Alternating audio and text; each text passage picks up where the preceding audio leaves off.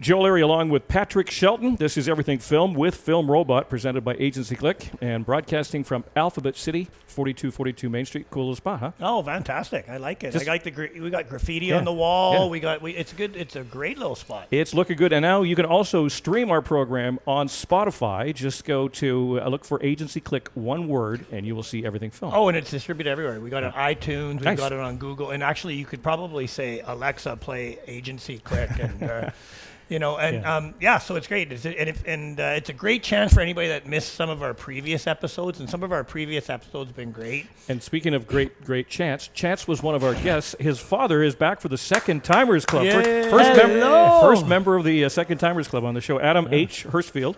Uh, you're a producer, you're an entertainer, you're a musician, you're a songwriter, you're like a quadruple threat. I try. You try. But uh, if you ask my wife, she might tell you otherwise. But uh, you're working on a concept called Star Unexpected. Yes. Tell we, us. We are shooting a pilot for a brand new reality series. It is called Star Unexpected. And it's basically a show. You know, when you watch American Idol or one of those shows and they show this beautiful backstory and then the person hits the stage? Well, this show is the backstory.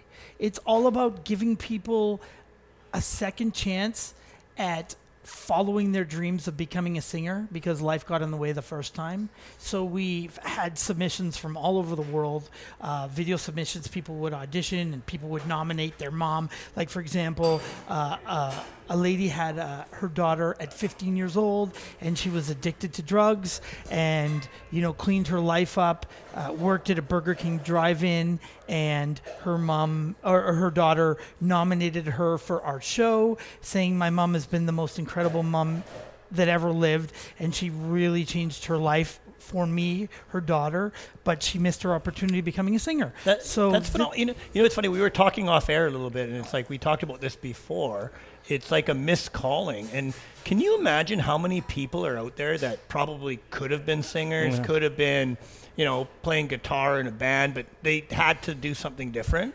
absolutely And I mean, there's got to be huge numbers, right? And and we're in a platform now where we can expose those people and bring them back. So I'm really Well, excited when- about that. I'm really excited. When you talk Thank about the backstories, I'm only going to use as a point of reference shows like American Idol and America's Got Talent and shows like that. Sometimes the, tr- the backstories are really poignant. They're really tragic. Maybe kids that had a speech impediment or somebody that was particularly uh, harshly bullied, but they take refuge in, in music, and all of a sudden a star comes out. So I'm sure you've had some, some weepy moments when you've uh, done these p- stories. You know, it's tough to cast because there are so many stories that touched us and moved us.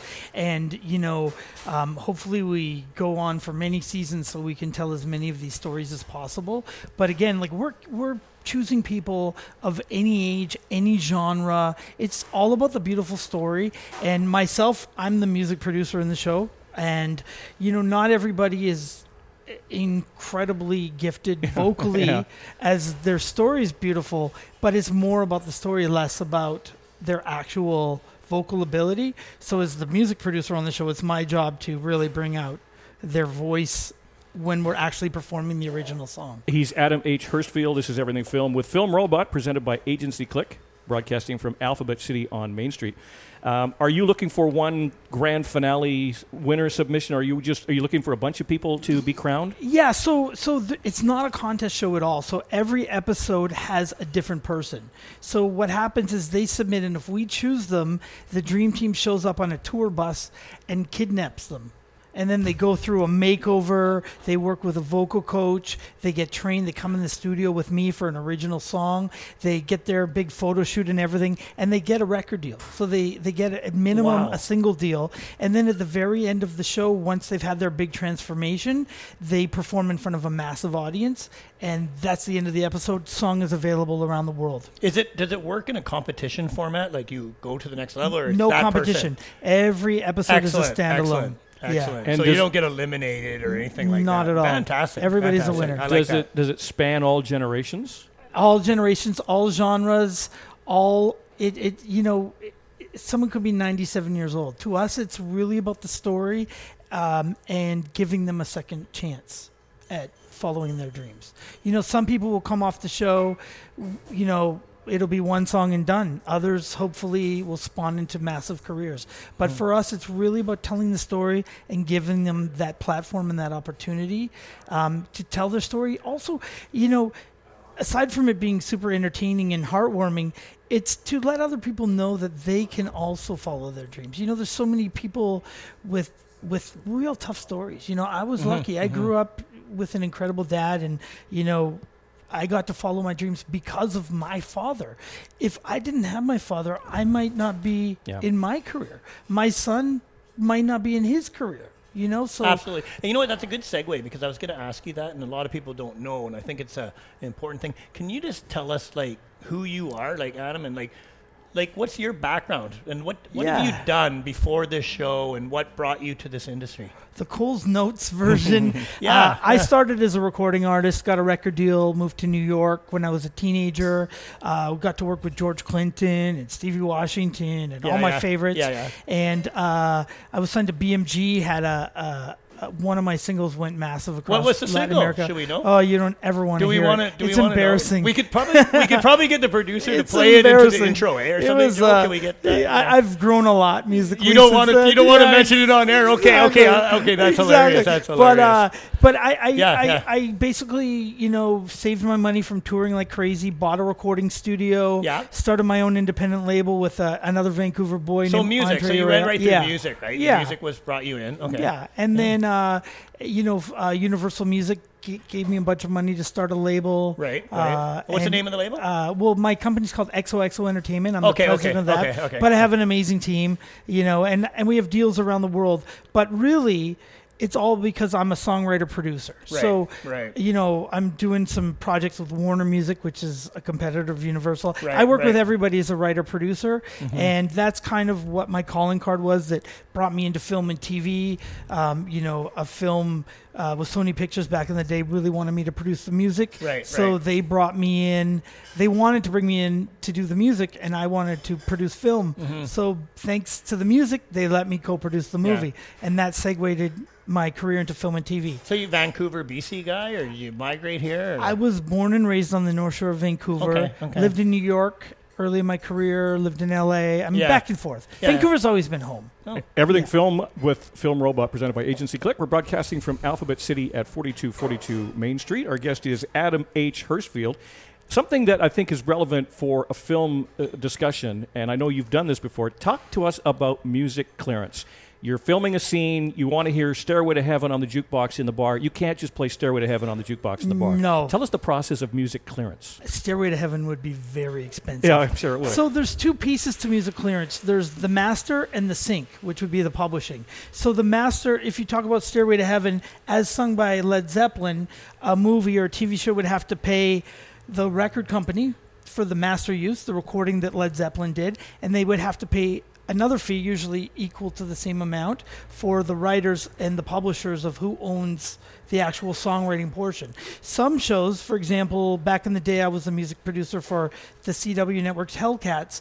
Uh, they would get me to reproduce Rolling Stone songs, let's say one episode, and so we would only pay for the sync use, and then they would pay me to recreate those songs with Sound. you know the biggest artists of the day Yeah. and and so that's where sync uh, master and sync come into play but music you know music for film and tv is a massive business we love making music for film and tv If you don't mind me prying, I'm just curious, what kind of price range are we talking in? Like, Does it depend on the nature of the song? The Yes. bigger the hit, the more you're going to pay for it. absolutely What's a what is a moderate hit song going to cost you? It could easily oh a moderate. I mean, you could. It depends on the show and and how nice the publishers are. You know, a lot of times there's a handful of different publishers involved in a song, so you need to get like you know Warner Chappell on board, and then another one, and maybe Sony ATV. So you would, if if you're a producer of the show or or the music supervisor, you would have to go make deals with That's ver- everybody. that, that's very. That's very. You know, it's and, and- maybe I'm wrong, but I heard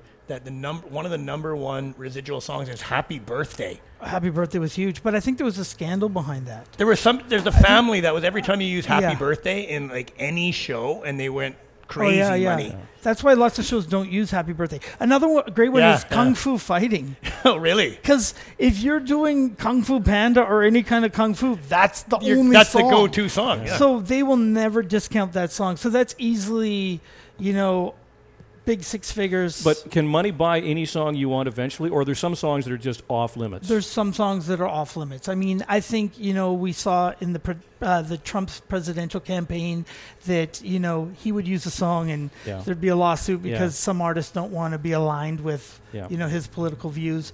But you know, for the most part, um, there are deals to be made. I've done music supervision many times as well, and and been on both sides or both sides of, of that fence. But you know, the best part is when I do music supervision, I usually hire me to produce the Yeah, song, so yeah. it works out It's a- perfect. I- I- it- it's good because you know what? Let's let's let's turn it back to the show because now you get the the best of both worlds. You got film and music, which is your obviously your passion. So you're like sitting there and you're one the music side and the film side. You got people to take care of that. Absolutely. So you know, let's let's go back to the show and uh, what what's going to convince people to tune in? What do you think they're going to see? You know, um, we're shooting the pilot actually next week. We start filming. Star Unexpected. So yeah, Star Unexpected. So, you know, I think hopefully, you know, it'll be a beautiful show that really tells a, a beautiful story uh, about a person that deserves a second chance at a career in music. And uh, I don't want to give too much away, but the person we cast for the pilot has an incredible story.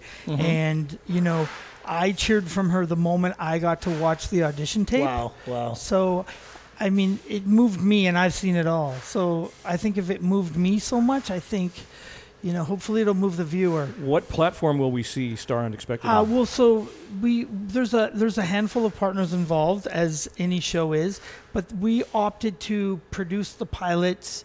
Um, in-house XOXO Entertainment with some other people. Frederick Robert co co-created the show, um, and then we make the final network deal after the pilot's done because if you're able to shoot the pilot and then shop it, it's generally more valuable. Sure. So that's kind of the route we took.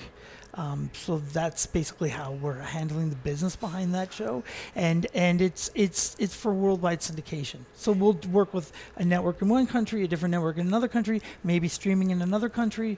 So, So you said you had entries from all around the world. Oh, yeah. How, how are you getting the word out on this? uh, you know what? Social media.